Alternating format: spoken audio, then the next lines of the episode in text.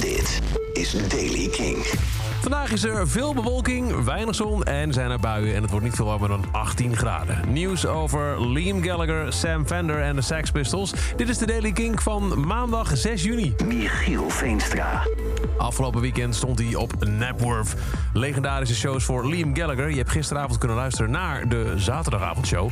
En bij die show kwam niemand minder dan John Squire bij het slotnummer. John Squire was de gitarist van de Stone Roses. The coolest man on the planet, zei uh, Liam Gallagher. Hij zei onlangs nog in een interview dat toen hij Stone Roses live zag... hij zeker wist dat hij in een band wilde spelen. It blew my mind and that's when I wanted to join a band. Dus extra bijzonder dat deze John Squire van de Stone Roses meespeelde op Champagne Supernova afgelopen weekend bij Liam Gallagher.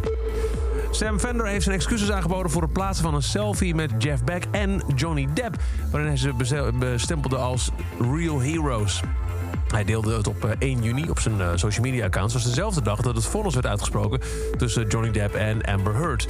Ik wil me verontschuldigen, schreef hij dit weekend op Instagram. Ik werd uitgenodigd om kort een muzikale legende en een acteur te ontmoeten... die in bijna elke film heeft gespeeld die ik heb gezien toen ik opgroeide. Ik ging, we raakten aan de praat over muziek en zonder na te denken nam ik een foto... en plaatste deze omdat het een behoorlijk surrealistische scène was.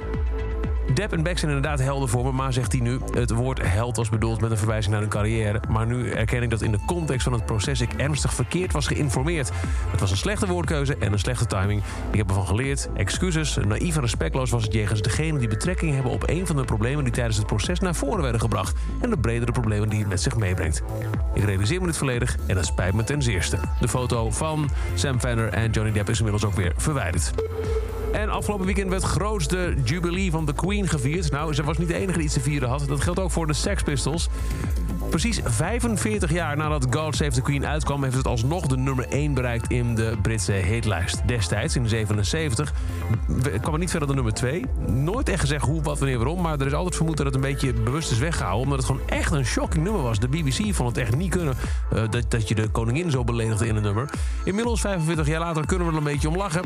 En niet voor niets werd er nog vlak voor het weekend... een extra publiciteitsoffensief aan de re-release van de single gegeven... en stond er dus tijdens het weekend van The Queen's Jubilee op nummer 1 in Groot-Brittannië. De Sex Pistols en God Save the Queen. En dat is over deze editie van de Daily Kink. Elke dag een paar minuten bij met het laatste muzieknieuws en nieuwe releases. Wil je nou niks missen? Luister dan elke dag via de Kink-app, kink.nl... waar je ook maar naar podcast luistert. En voor meer nieuwe muziek en muzieknieuws... luister je s'avonds om 7 uur naar Kink in Touch. Elke dag het laatste muzieknieuws en de belangrijkste releases in de Daily Kink. Check hem op kink.nl of vraag om Daily Kink aan je smart speaker.